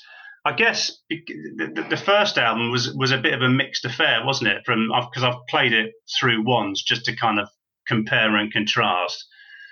And it's like chalk and cheese, isn't it? This is um, that that was pretty okay. This is just pretty unbelievable, and um, yeah, I've loved it. I've loved every minute of it. It's fantastic. Everything you said. it's just. Uh, uh, uh, oh my fucking god! What? What just happened? What just happened? Uh, And why did it happen? And when? Because I wasn't there, and and I thought that I knew pretty much most of what was going on at this time of uh, at, at this point in the sort of the the genre. I, I I figured I knew pretty much most of the bands that were making a splash, but no, clearly not. And this has been a, a wonderful, wonderful way to spend a week. I have to say, it's um, it's riff after riff after crunching riff, and um, yeah, they're, they're, they're I was going to say there are no low points. Um, there are from there, there's one low point for me, but um, which is is to do with um, uh, the cover version on the on the the album. But put that aside because it's not theirs. Um, that this is just front to back, just just bone crunchingly good, absolutely bone crunchingly good. What- what- Yeah, the, um, the the other thing I thought about was um, uh, these girls, kind of the the spiritual successors to Girlschool. I mean, they had a very very similar "fuck you" attitude. Um, again, by, by comparison, the, the, the, you know, we were talking about Vixen, pretty much wrote all their own all their material. Um, they you know they, they they knew what they were about. They knew what they wanted to do. Um, I mean, they're all. uh, Yes, I, mean, I mentioned you know, Michelle. I mean, Gigi Gigi's voice is just incredible. But I mean, I mean, Linda McDonald on the drums. I mean, as a drummer, my goodness. I mean, she's absolutely phenomenal. Um, and um, and again, the, the it, it's it's criminal that there is not more material um, from them and more widely available. I mean, I had to you know scour YouTube to find um, you know tracks or there was a few clips of them live, a few of their videos. Um, I mean, the live clips you can uh, uh, uh, I managed to track down, including one at um, dear old uh, Rock City in Nottingham in the UK. Um, my goodness, I mean, they, they absolutely pull it off live as well. Um, and uh, yeah, it, I mean, is, worth, is it worth um, you know, going back and I mean, you know, talking a bit about about Max Norman because it, it again it, where it, again it sounds like um, here's here's a bunch of girls with with real attitude and they know what they're doing, and um, he brings them into a studio and he just let lets it rip, just. Um, and I think and the and the production on this album is is fantastic. And all the songwriting credits are theirs by and large. There's only, I mean, there's a, there's a, there's a cover on there, isn't there? But um, other than that, it's um, it, it's pretty much all their stuff. And um, you know, th- th- what's interesting is you look into the background of some of the girls. Uh, I mean, Nicole Couch was, um, she's from Tennessee, isn't she? And she's, um, you know, she, she's her background is in, you know, bluegrass guitar and everything. Goes to LA, meets Meldrum at the Guitar Institute of Technology um, and is transformed into this, you know, this rock goddess. Um, and it's what I love about it. I found this quote, and this is really quite spooky because um, given what we've had on tonight, and it also shows how bitchy girls can be. This is brilliant from Couch because this, to me, this is the standout album of the night by by yeah considerable distance. And she said, um, this is quite quirky. She said, I do think that technically we were more skilled than both Vixen or Girlschool, although I do believe they were quite good bands. And I thought, yeah, that's just brilliant, isn't it? Proper girl talk. Damning with faint praise. Exactly. Yeah. Um, and yet, so so this kind of proves the point that that we were talking about with Vixen as well, doesn't it? That you've got a band that have been let off the leash in the studio by a, a very experienced producer who knew exactly what he was doing. Um, uh, so you, what we're listening to at the moment is a band with a very distinctive sound, a very distinctive attitude, very distinctive personality, who were not commercially successful uh, on the on the scale that Vixen were, and to a lesser extent, Girlschool were. If you're, I don't know, if you are Janet Gardner or you know back in the day, um, you know any other member of um, any any other member of Vixen, and you are I don't know, Meldrum or Couch, sitting here being honest, would they have taken? Would they have? Would they have? Squeeze their musical principles to get the commercial success? Would Vixen have sacrificed the commercial success to have the music credentials? Interesting. We'll never know. But Mm. Yeah, and who was and who was the bigger band? Who made all the money? But yeah, yeah, it's interesting. Um, yeah, don't know, don't know. But I'd love to have heard more of this because certainly, the, the, as I, as I mentioned, the first album it was, um, um, you know, it was okay. It was, um, I'm ponderous is subdued. I mean, but, but but they've just they've just ratcheted it up, ratcheted it up here so so high. I mean, we're listening to is this My Misery? It's about the weakest track on the album. I think is the one where they get a bit thoughtful and pensive, and it's you know it, it's the one that doesn't do it for me at all. Um, but bailed out again by um, another extraordinary Meldrum solo, and her guitar playing. I, I I come back to it. It's just you know, we love all the component parts of a rock band, but she is to die for. I mean, you know, talk about the glue that holds it together. She is the absolute star in shining lights on this beast. Yeah, absolutely. Um, I, I, uh, for me, her and her and uh, Gigi, uh, whose whose say voice is just. I mean, it's got such it's got re- such power, range, and attitude. Mm. Um, I mean, uh, the, the I don't know if you, you you guys had a chance to look through some of the lyrics. but it, again, it, it's. I mean, it, there's. I mean, it really. It, it's absolutely you know, like you know, give you the finger. this is what I'm about. I mean, the, the um, know, the song that's going on to now called um, "Little Man," we can hear in our in our ears. I mean, a couple of the lines um, I absolutely loved. Uh, it says, "I still remember you weren't that fucking great. The best part of you was left on the sheet." this, it's, this is completely in control, um, and I think yeah, again, um, put put up against what we were saying about about Vixen and, and the men writing for them. Um, um, this this is you know a bunch of women who knew what they were about, knew what they wanted. Um, I don't know. I'd like to think. I've, I've read some of the you know, to some of the interviews with them. Um, whether they thought they were going to be bigger or not, I don't know. Mm. They were very pleased with this album in terms of being able to express themselves as writers and and musicians. So yeah, um, who knows? But presumably, Geffen did did, did Geffen bin them, or or did they just split up, or what? I mean, because Geffen wouldn't must have seen this as a good thing, didn't they? I don't know. Or did they, did they just the usual, you know, artistic differences, and they all split apart? Yeah. I don't know. One interview I saw um, that was uh, conducted just after they had left. Um, it was the, the the band was saying that they they they they were the ones that had had enough. Um, and it, it, who knows in these situations? Mm. Well, you know, I guess if you, what, why would you have had enough? You know, you've just you've just made well, not just, but you've made an album like this. You know, where because this reminds me a, a, a bit. I mean, all sorts of things that it reminds me of, but I, I just can't help but think that if if Skid Row had recorded this, it would have been massive. Yeah. You know.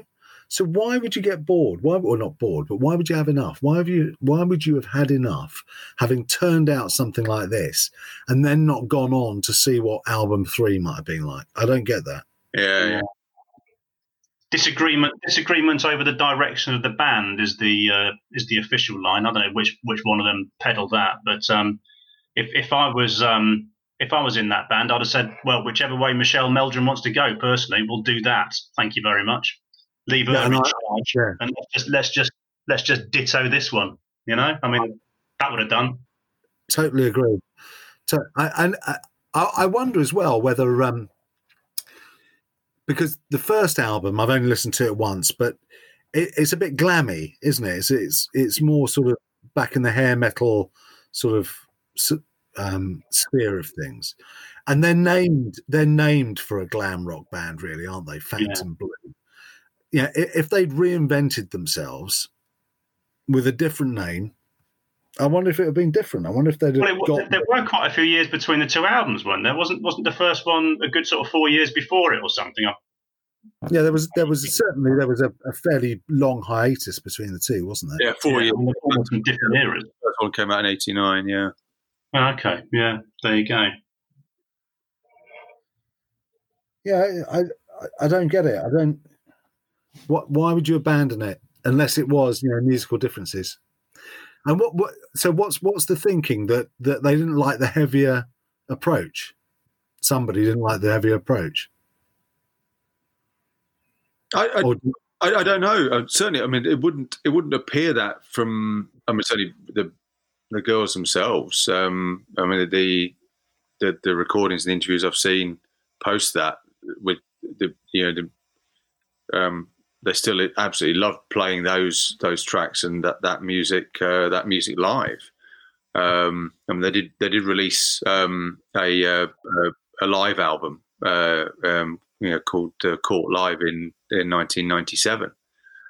Um, see what what so that yeah that was uh, that was recorded on the DRZ record label. By the way, if if if I fell off the chair during Time to Run, I've just fallen off it again because we're now on um, Better Off Dead, which is just an absolute stonker. I, there's a little bit more. Um, I mean, there's nothing to dislike in. I can't pronounce her surname. Are you going for Hangash, Hangjack? What, what are you doing with it? Hangash, isn't it? Hangash. I would say, but uh, Hangash. Well, if you look at her, she she quotes her hero, her heroes, hero and heroine as um, Ann Wilson and Ozzy Osbourne. So there's your range straight away, and she can fit anywhere in there, can't she? Because there's a little bit more dexterity in her in her voice in this song. Not that she's not you know adaptable all over the place, but you know that, that, that she's a bit. You could argue she's a bit Bruce Dickinson, and that's again that's not a criticism. You know, I mean it, that's not the worst conveyor belt to come off. Um, but there's more tone in this. But this track is, you know, I sound like a stuck record again. Here we go, Michelle Meldrum. the floor's yours. but you can hear you can hear Megadeth in this, can't you? yeah, I Yeah. I thought uh, that it's it's got a real Mr. Brownstone shuffle as well to it. This particular track, but yeah, uh, it's, yeah, real attack. Again, another another brilliant lyric on "Better Off Dead" is, "I know you swim in the shit from your own fat head." It's really it's interesting because you because you're lauding them for the lyrics. There's definitely a weak a weak one to come, and that's lied to me. You must have been looking at all the lyrics because um, all, all I can hear is a lot of swearing. That's cool. That's fun. I like girls who swear. Um, but it seems to be a bit of an attempt, unless I've misheard it. It's their attempt at politics, and it's all a bit um, it's all a bit flatulent. But uh, we'll come to that. It's saved. It's saved, it's saved by the tune. um, dear, dear, dear, flatulent. Yes, flatulent politics. There's a lot of that going on in America at the moment. There's no need for politics from Phantom Blue. Just, just rock it up, girls. Um, we, we we should of course mention because it's you know just so sad how I mean Michelle died. Michelle Meldrum died you know very young. Um, she, I mean died May two thousand and eight. Um, um, yeah, at, th- at the age of uh, thirty nine, which is really really sad. Um, Yeah. Still, you know, make, you know, she she post um, Phantom Blue, and when she you know she played with um, uh, Zakk Wylde's Black Label Society, and she was married to John Norum of Europe, wasn't she? And Yeah, toured with she toured with Sepultura, Danzig, amongst others. Um, and uh, but but yeah, sadly, sadly lost um, in uh, 2008. Well, it's it's a, it's. I was going to mention that it's a desperately sad footnote to this wonderful, wonderful episode that I've really enjoyed doing it. Um, the three bands we've enjoyed listening to, they've all lost their lead guitarists to ill health, and all far, far too early. Because of course, Kelly Johnson and um, um, died in 2007. Then we lost Michelle Meldrum, and and, and Jan Kuhnemund passed away in in 2013 you know, I mean, rest in peace, all three, because um, yeah, it's a really sort of it, it, it's just three brilliant musicians, all three, and um, yeah, real loss, real loss. Yeah. Um, I don't. Yeah, it's strange, isn't it? All three bands, all three bands. Um, so, um, got anti love crunch. It is anti girls, not anti. Um, got, uh, we've got anti love crunch in my ear now. Yeah. Um, a, a song that I think would have benefited from being slowed down a bit, actually. Just a little. Yeah, yeah, I know what you mean. I, I, I, I, I um, another good thing um, I about this album is um, is actually the um, the range of tempos. Um, Mm. this this anti anti anti love crunch is yeah probably the fastest. um, but but actually the the, the the the other great thing about about the album is is it's a big big difference in, in tempos across across all of the tracks. well, I don't see a lot of slow stuff, if I'm perfectly honest. I mean, it's not um, that's that's not in their makeup, is it? No, but it's measured. The rest of the album's quite measured, isn't it? It's it, it's it's executed in a sort of a fairly brutal but but measured way.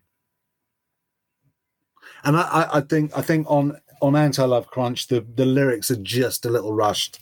The you know just a little bit almost like this they're racing to fit the the the, the lyrics to the meter and I think just just suffers a little bit for it actually Mm. Yeah. but I mean, they're tiny criticism, you know. Um, and they might very well turn around and say, "Well, you fucking write it then."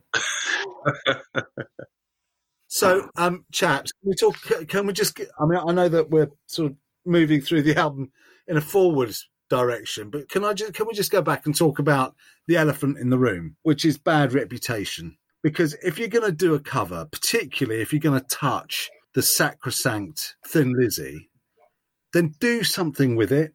That cover really offends me because they don't fuck all with it. Oh, that's They've very just- they've interesting. They've just essentially replicated what Thin Lizzy did with it. Yeah, I, that's that's that's interesting because my track review reads this: Lizzy cover dot okay dot. That's it. Yeah. It- that's it. track done. Track digested, dissected, disemboweled, dis everything. It's, I mean, I, th- I think on a, on an album that is otherwise quality back to you know front to back and back to front, that's Mm. criminal. That's so lazy. Yeah. Covers are a risky business, though, aren't they? Covers are a risky business. Well, they are, but you, I, I haven't yet heard a cover that Van Halen have done where I, I haven't thought, yeah, that's really clever. Yeah. You know, uh, we listened to Girlschool earlier. Race with the Devil. It's a cover. Mhm. they've done something different with it. Yeah. You know, Mega, um, Megadeth boots. Yeah. So I, I don't understand what this what that song is doing on this album. Why is it there? Can Phantom Yeah. Blues newest fan tell us?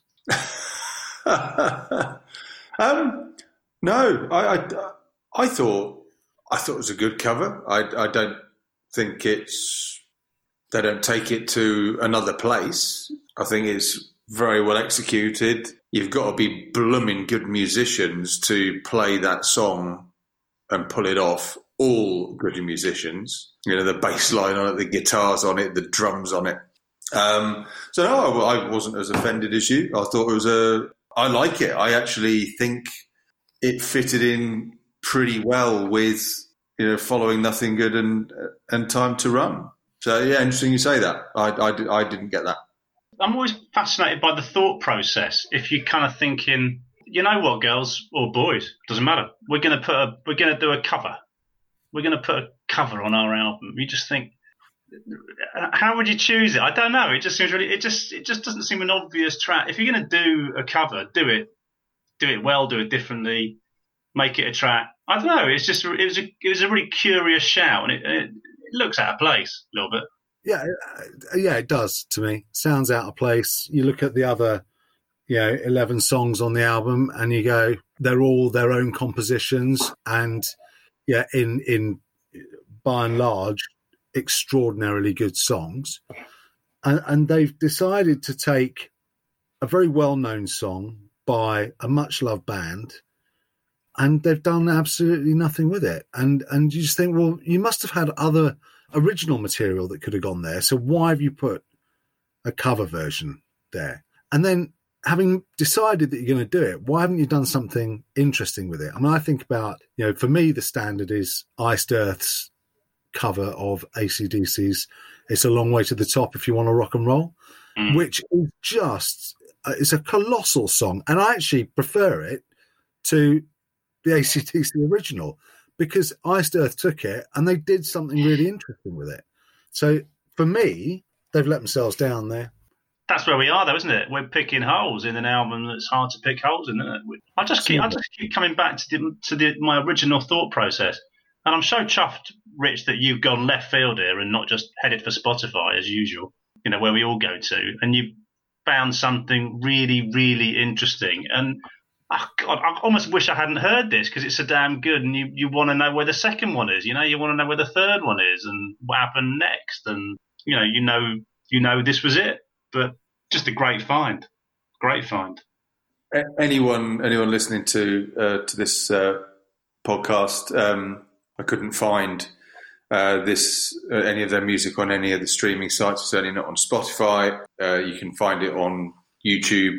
I think I can order this uh, album on vinyl secondhand from someone in Germany, uh, which I will be doing in uh, in the next few days. I, this is now my favourite album by a girl group. It's just, I think it's absolutely brilliant. Steve, highs and lows. Yeah, I've got. Um, I mean, there's two or three that you know that, that they're fine. They're okay. My, my my weak link would be "Lied to Me." I think I just don't find the songwriting on it quite as interesting as some of the others. Like Rich, "Time to Run" was my nine out of ten. It's just an absolute belter, but it did get pipped in my scoring stakes by um, "Better Off Dead," which I just think's it's just a humongous piece of work. So yeah, that's where I am.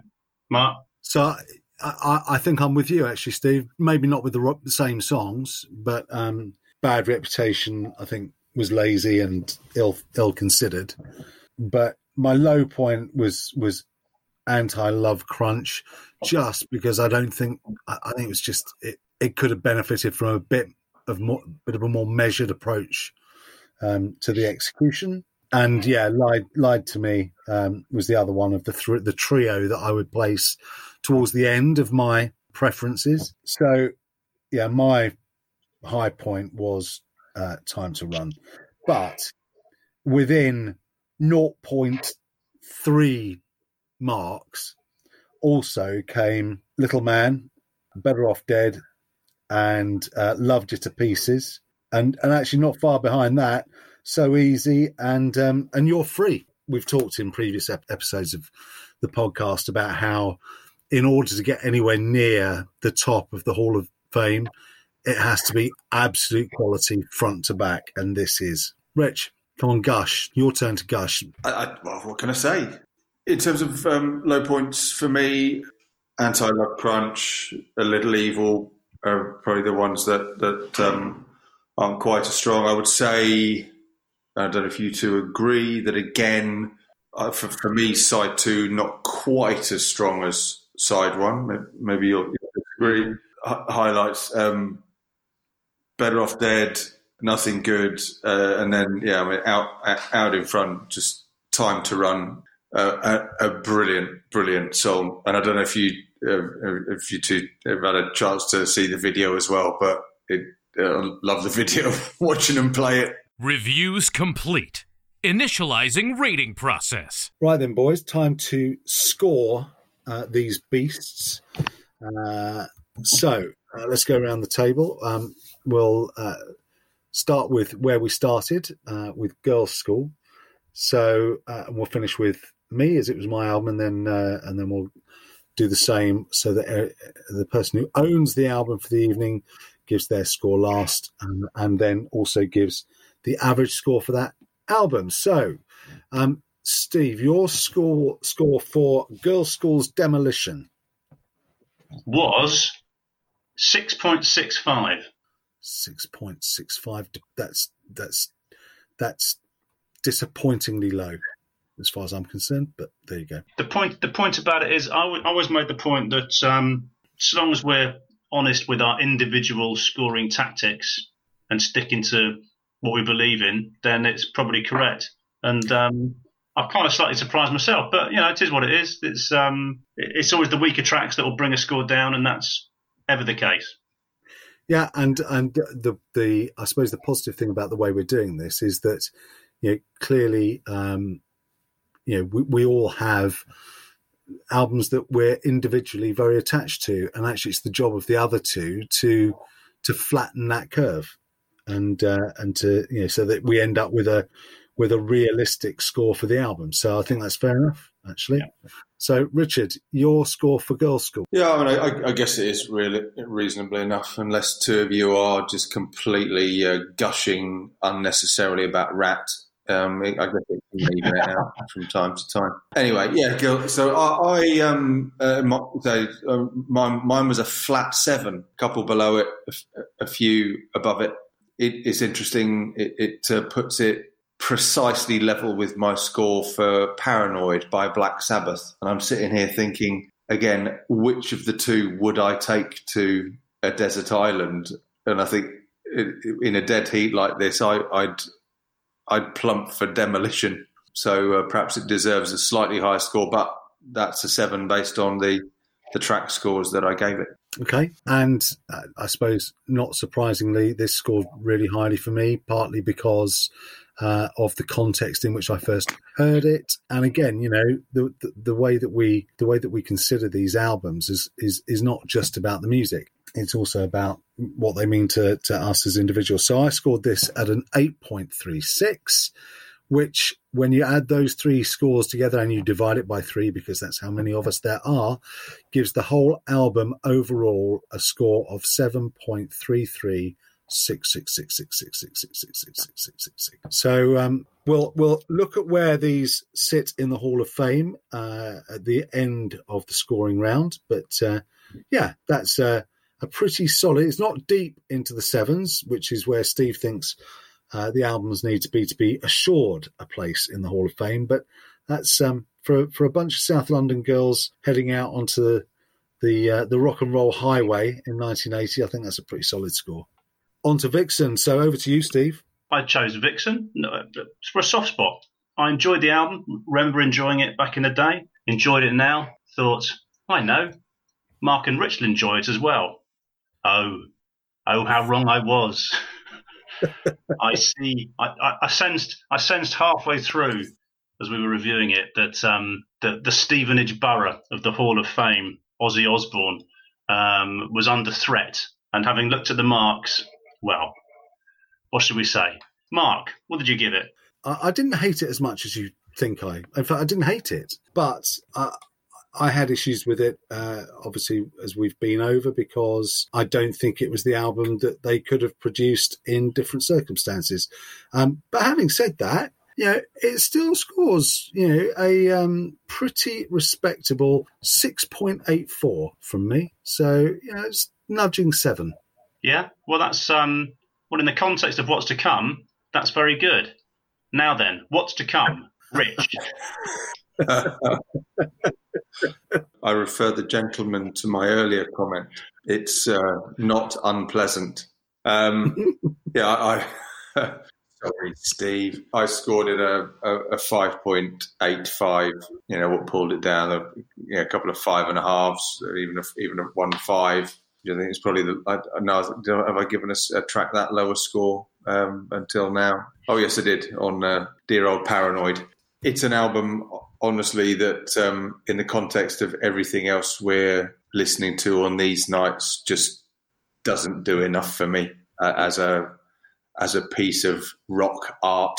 Well, you, you, you, I mean, you said at the time it sounded and felt average, and it's you scored it just above average. So you know, I mean, it's um, it's it's fair enough. I mean, you're wrong, but it's fair enough. And I scored it probably unsurprisingly considerably higher than my compadres. Um, I gave it a seven point three five, which I hasten to add, I've done so without scoring any single track higher than eight point five. So um, I think there's a consistency about this album that um, that the boys got, but just didn't appreciate. So Vixen is sadly heading for last spot with an overall album average of six point six eight.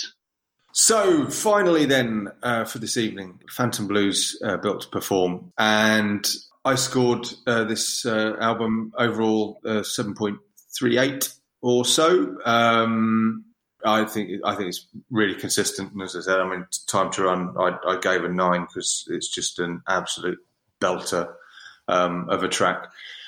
What pleasantly surprised surprising for me is um, you know you guys you gave it some pretty big scores too, uh, and and Mark, I mean you you you scored it higher than I did. Yeah, yeah, I, I gave it a seven point eight overall because that's what it deserves. I think it's a, an absolutely you know, awesome album. It, it has one or two kind of, I mean, I was going to say stumbles, but they're not even that really. A misstep here, maybe a misstep there, but um, overall, front to back, absolute quality. Um, yeah, I'm kind of I'm looking at the score I gave it, which was six point nine five eight three three. Um, and it, it, I, I cast my mind back to last week with Rage Against the Machine, which I awarded a very similar number, indeed 6.95. And um, the breakdown was exactly the same. It was um, top heavy. It was um, all the, the, the big guns were on side one last week with Rage, and they are again this time. I scored side one 7.6, um, and side two just kind of. It just got a little bit samey, just a little bit samey. I, I mean, don't get me wrong. the- Six point, I mean, call it seven for, for want of a few numbers, um, and I think that's a good enough score for a, for an album. Any any day of the week. It all really adds up and average them uh, to um, an overall seven point three eight, which puts it pretty much on, on a level with with uh, with demolition. Which I mean, do you, do you think is is fair, guys? Yeah, I do. I, you know, I, I, I certainly. I mean, I, you know, you could, you could, and probably will accuse me of overscoring uh, demolition, and there might be a grain of truth in that. Um, but the fact is, you know, Phantom Blue have come out with a, a higher average score, but I think that's probably fair reflection, actually. Yeah. It's interesting, isn't it? Is um, that's 15 albums now into the Hall of Fame, and none of these three got into the top nine. Are we getting fussier? I suppose the question is, what are we, what, what are we really marking? So we've we've said rather, I, I suppose, somewhat pompously that we're being quite academic about it, and you know we're, we're scoring the the music, darlings, not um, not the emotions. But actually, you know, music is about emotions, isn't it? And if we had lived with um, Phantom Blue, I mean, God, the, God give me the chance. But if we had lived with Phantom Blue since 1993 when this album was released, would it have scored better? Possibly. I don't Mm. know. Possibly. Mm. You know, Girlschool, girls' school is Girlschool. You know, I don't think much as I love that album, I would ever have expected it to, you know, nose into the into the top ten. And I think you know. Vixen doesn't, for me, doesn't sound as good today as it sounded, might have sounded in 1988. So, and and I'm not emotionally attached to the album, so it's easier for me to be to be slightly more ruthless in the way I score it. So I think you know, and that's why it's important. I think that there are three of us scoring it to give it an average, which actually then places some sort of degree of reality on it. Richard, do you want to kind of take us through the um, where these three have ended up in the Hall of Fame?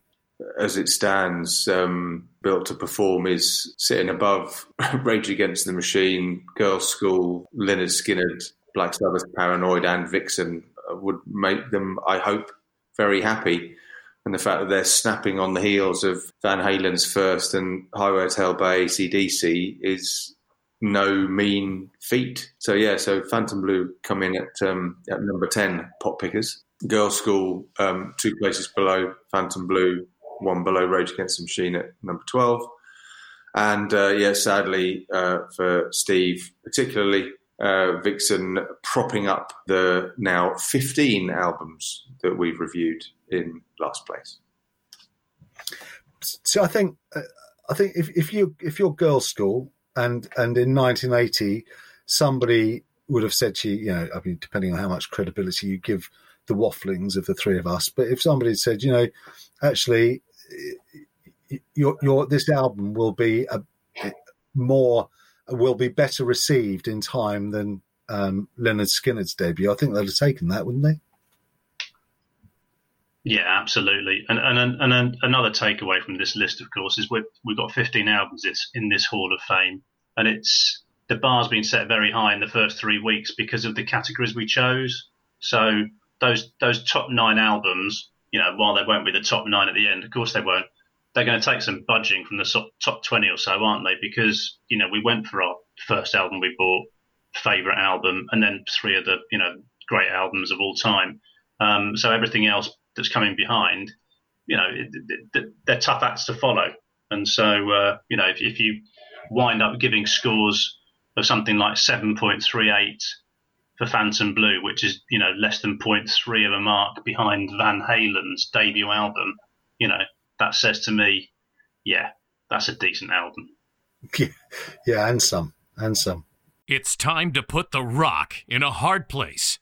Opening the Hall of Fame. So there we are. Another episode of the Enter Sad Men podcast is over for another week. Next week, we will be back uh, talking about the uh, bands that shaped a change in the genre, which for a category or an episode title that we have dubbed Caught in a Mosh. And for those of you who are fans of Mr. Belladonna and Mr. Ian, that doesn't necessarily mean that Anthrax will feature, but it doesn't necessarily mean they won't. We'll see you next week.